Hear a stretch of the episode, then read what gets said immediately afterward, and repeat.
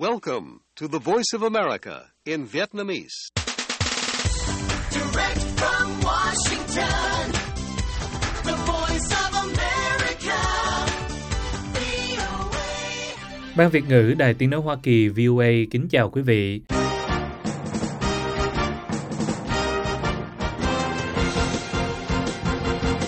Chúng tôi xin mở đầu chương trình thời sự quốc tế sáng thứ Năm ngày 26 tháng 10 năm 2023 ở Việt Nam với phần lượt thuật các tin đáng chú ý.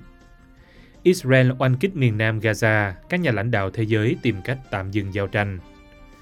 Ngoài ra, những tin tức khác đáng chú ý bao gồm Thủ tướng Qatar nói đàm phán với Hamas về con tin có tiến bộ, hy vọng sớm có đột phá. Tổng thống Ukraine nói Ukraine sẽ đáp trả nếu Nga tiến hành chiến dịch ném bom mùa đông. Trung Quốc có tàu mới cố bắt kịp năng lực tàu ngầm mang tên lửa điều hướng của Mỹ, Nga.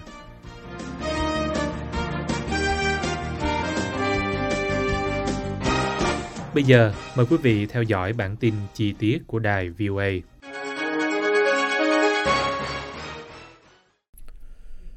Quân đội Israel tăng cường ném bom vào miền nam Gaza trong đêm giữa lúc có nhiều lời kêu gọi của quốc tế hãy tạm dừng giao tranh để viện trợ được đi vào vùng đất này và tránh cảnh có thêm nhiều người thiệt mạng.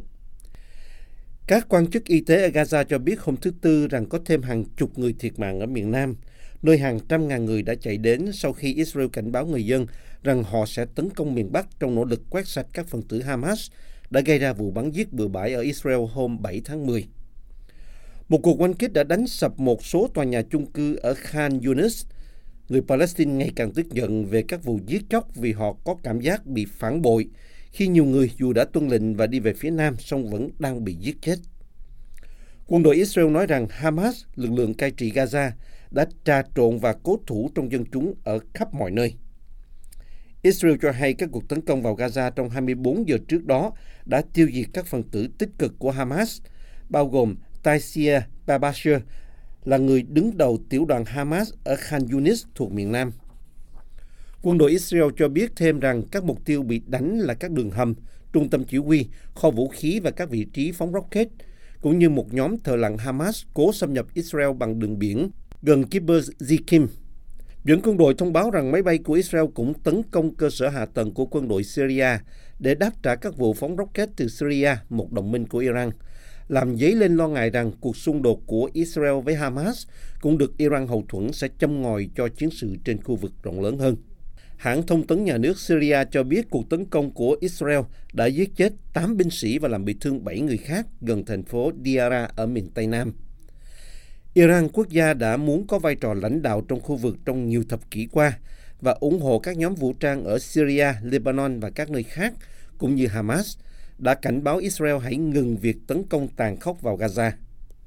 Người phát ngôn của quân đội Israel, chuẩn đô đốc Daniel Hagari, cho hay lực lượng Israel đã tấn công 5 phân đội ở Lebanon đang chuẩn bị tiến hành tấn công bằng tên lửa chống thiết giáp hoặc phóng rocket.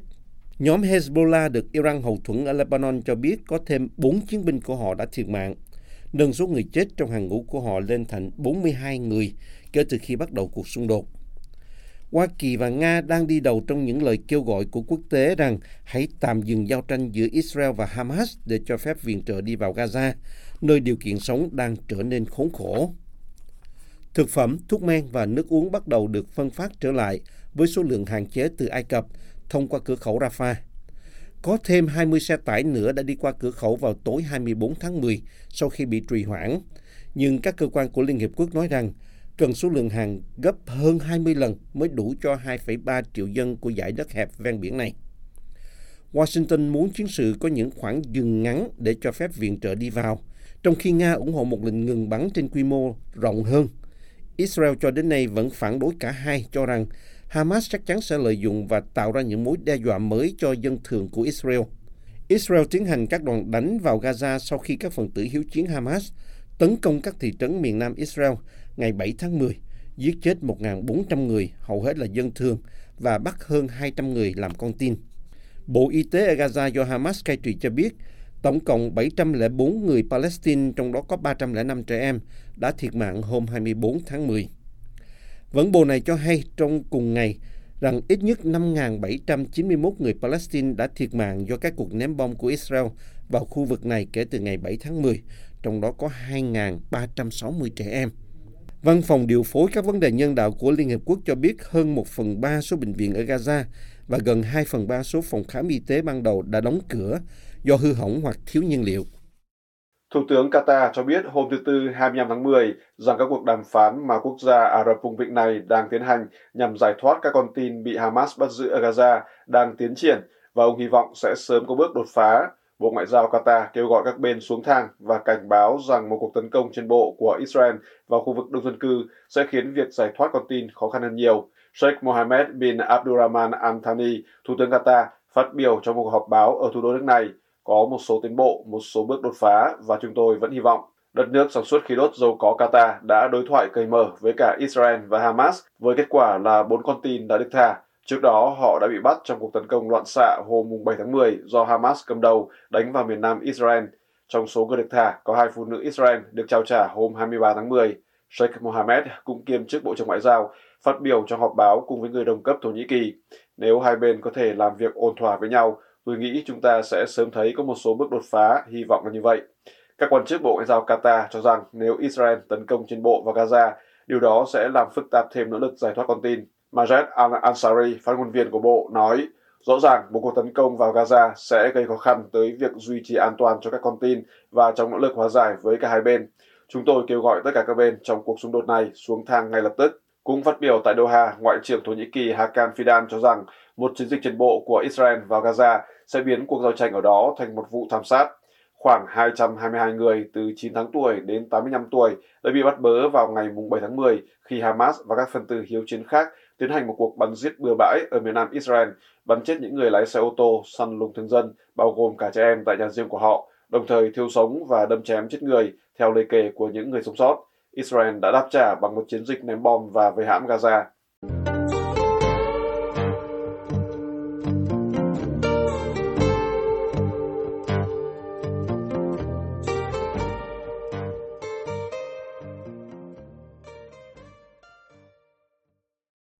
Tổng thống Ukraine Volodymyr Zelensky nói hôm thứ Tư rằng nước ông sẽ tấn công lại Nga vào mùa đông này và không chỉ ở thế phòng thủ nếu Moscow tiến hành một chiến dịch không kích nhằm làm tê liệt lưới điện quốc gia của Ukraine.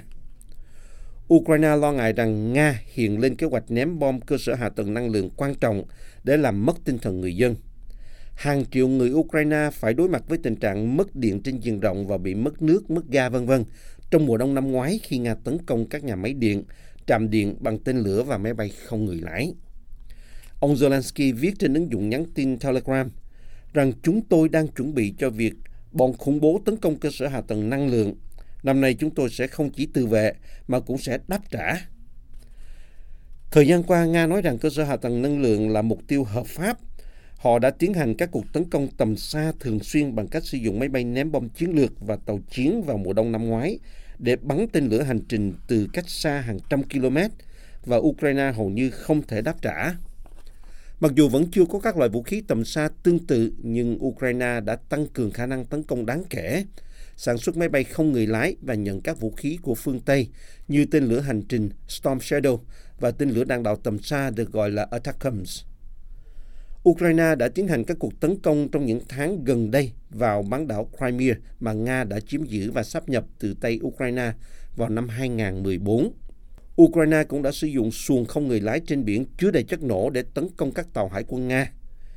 Các quan chức Nga cáo buộc Ukraine trong tháng vừa qua đã tấn công một trạm biến áp điện và cơ sở hạ tầng năng lượng khác, gây ra tình trạng cắt điện ở các khu vực miền Tây nước Nga giáp Ukraine. Tuần trước, Ukraine cho biết họ đã sử dụng lần đầu tiên loại tên lửa ATACMS do Mỹ cung cấp, gây thiệt hại nặng nề cho hai sân bay ở khu vực bị Nga chiếm đóng. Trong tuyên bố của mình, ông Zelensky nói rằng các hành động của Nga cho thấy họ hiểu rằng Ukraine hiện đang được trang bị tốt hơn để đáp trả các cuộc tấn công của Nga. Bọn địch hiểu rõ điều này. Ban đầu chúng đã đưa hạm đội của chúng ra khỏi Crimea. Giờ đây chúng đang di dời lực lượng không quân của chúng ra xa hơn khỏi biên giới của chúng tôi. Trung Quốc vừa hạ thủy các tàu ngầm chạy bằng năng lượng hạt nhân mang tên lửa điều hướng đầu tiên của nước này, theo báo cáo mới nhất của Lầu Năm Góc về quân đội Trung Quốc. Các tàu ngầm mới này giúp Trung Quốc có các phương án tấn công cả đối địa lẫn đối hải từng một thời, chỉ có các tàu Mỹ và Nga mới làm được. Báo cáo của Lầu Năm Góc công bố ngày 20 tháng 10 được xem là sự xác nhận đầu tiên rằng các tàu ngầm cải tiến được nhìn thấy ở các xưởng đóng tàu của Trung Quốc trong 18 tháng qua, chính là tàu ngầm mang tên lửa điều hướng Type 093B. Hãng tin Reuters tiết lộ hồi tháng 5 năm 2022 rằng hình ảnh vệ tinh từ nhà máy đóng tàu Huludao ở Đông Bắc Trung Quốc cho thấy một loại tàu ngầm mới hoặc là loại nâng cấp có thể có các ống thẳng đứng để phóng tên lửa hành trình. Báo cáo của Lầu Năm Góc nói rằng trong ngắn hạn, Hải quân Trung Quốc sẽ có năng lực tiến hành các cuộc tấn công chính xác tầm xa, nhắm vào các mục tiêu trên đất liền từ tàu ngầm và tàu chiến trên mặt nước của họ, bằng cách sử dụng tên lửa hành trình tấn công mặt đất. Điều này đặc biệt tăng cường cho khả năng phô diễn sức mạnh của Trung Quốc. Còn được gọi là tàu SSGN, các tàu ngầm mang tên lửa có đầu đạn thông thường được Liên Xô phát triển trong chiến tranh lạnh, một phần là nhắm mục tiêu tấn công các tàu sân bay của Mỹ, trong khi Hải quân Mỹ đã phát triển phiên bản của riêng mình bằng cách hoán cải các tàu mang tên lửa đạn đạo, để chúng mang theo số lượng lớn tên lửa hành trình Tomahawk tấn công mặt đất. Tên lửa hành trình thường là vũ khí tầm xa, chính xác, chúng không giống vũ khí đạn đạo và chúng bay ở tầm thấp hoặc lướt gần mặt biển. Một số nhà phân tích cho rằng Hải quân Trung Quốc sẽ muốn sớm triển khai các tàu này làm vũ khí bổ sung, chống các tàu sân bay cũng như làm cơ sở tấn công đối địa, cho phép tấn công từ khoảng cách xa hơn, nhiều hơn so với các đội tàu ngầm tấn công nhỏ hơn của họ. Báo cáo lưu ý rằng ba trong số các tàu SSGN mới có thể đi vào hoạt động vào năm sau, như một phần trong kế hoạch mở rộng hạm đội tàu ngầm, bao gồm cả các tàu chạy bằng năng lượng hạt nhân lẫn chạy bằng diesel. Tổng cộng có thể lên tới 65 tàu vào năm 2025. Sự xác nhận này được đưa ra trong bối cảnh có cuộc chạy đua vũ trang về tàu ngầm ngày càng tăng, khi Trung Quốc chế tạo thế hệ tàu mới được vũ trang hạt nhân là một phần của lực lượng răng đe đang lớn mạnh của họ. Hôm thứ Tư, Quốc hội Nga hoàn tất thủ tục thông qua luật rút lại việc phê chuẩn hiệp ước cấm thử vũ khí hạt nhân toàn cầu, là bằng chứng cho thấy mối quan hệ với Mỹ trở nên vô cùng nguội lạnh khi Moscow theo đuổi cuộc chiến ở Ukraine. Thứ trưởng Ngoại giao Sergei Ryabkov cho biết Nga chưa sẵn sàng tiếp tục thảo luận các vấn đề hạt nhân với Mỹ trừ khi Washington từ bỏ chính sách thù địch. Dự luật hủy phê chuẩn hiệp ước cấm thử hạt nhân toàn diện CTPT đã được thông qua với 156 phiếu thuận, không phiếu chống ở Thượng viện, sau khi Hạ viện cũng đã nhất trí thông qua trước đó. Giờ đây luật được chuyển tới Tổng thống Vladimir Putin để ký ban hành. Ông Putin đã yêu cầu phải có sự thay đổi này để phản chiếu lập trường của Hoa Kỳ. Quốc gia đã ký CTPT vào năm 1996 nhưng chưa hề phê chuẩn. Mặc dù chưa bao giờ chính thức có hiệu lực, song CTPT đã làm cho việc thử hạt nhân trở thành điều cấm kỵ. Không có quốc gia nào ngoài trừ Triều Tiên đã tiến hành thử nghiệm liên quan đến nổ hạt nhân trong thế kỷ này. Nga cho hay họ sẽ không nối lại việc thử hạt nhân trừ khi Washington làm như vậy. Nhưng các chuyên gia kiểm soát vũ khí cho rằng dù là Nga hay Mỹ tiến hành một cuộc thử cũng có thể gây ra một cuộc chạy đua biểu trang mới.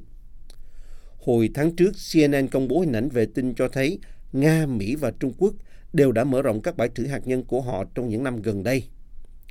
Bộ Năng lượng Hoa Kỳ cho biết vào tuần trước rằng họ đã tiến hành một vụ nổ bằng thuốc nổ hóa chất tại bãi thử ở Nevada để cải thiện khả năng của Hoa Kỳ trong việc phát hiện các vụ nổ hạt nhân có lượng nổ thấp trên khắp thế giới.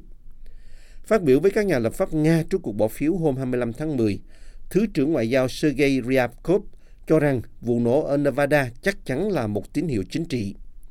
Ông nói, như Tổng thống của chúng ta đã phát biểu, chúng ta phải cảnh giác và nếu Hoa Kỳ chuyển sang bắt đầu các cuộc thử hạt nhân, chúng ta sẽ phải đáp trả ở đây theo cách tương tự. Nga cho hay các trạm giám sát của họ sẽ tiếp tục cung cấp dữ liệu cho mạng lưới toàn cầu chuyên phát hiện các vụ nổ hạt nhân. Trong một phát biểu riêng rẽ được hãng tin RIA trích dẫn, ông Ryabkov nói rằng Nga chưa sẵn sàng nối lại các cuộc đàm phán hạt nhân với Mỹ. Việc hai nước không đối thoại hạt nhân đặt ra câu hỏi về số phận của Hiệp ước START mới, là hiệp ước hạn chế số đường đầu đạn chiến lược mà Nga và Mỹ có thể triển khai. Nga đã đình chỉ hiệp ước này trong năm nay và nó sẽ hết hạn vào năm 2026, khiến hai nước không còn bất kỳ thỏa thuận vũ khí hạt nhân song phương nào nữa.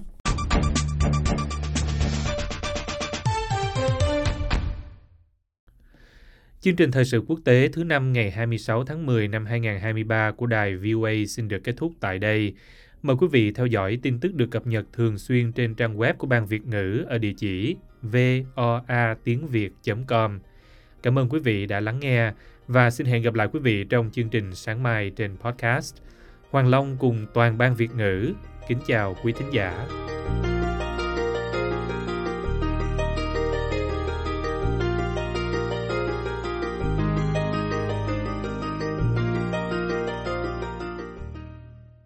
This program has come to you from the Voice of America, Washington.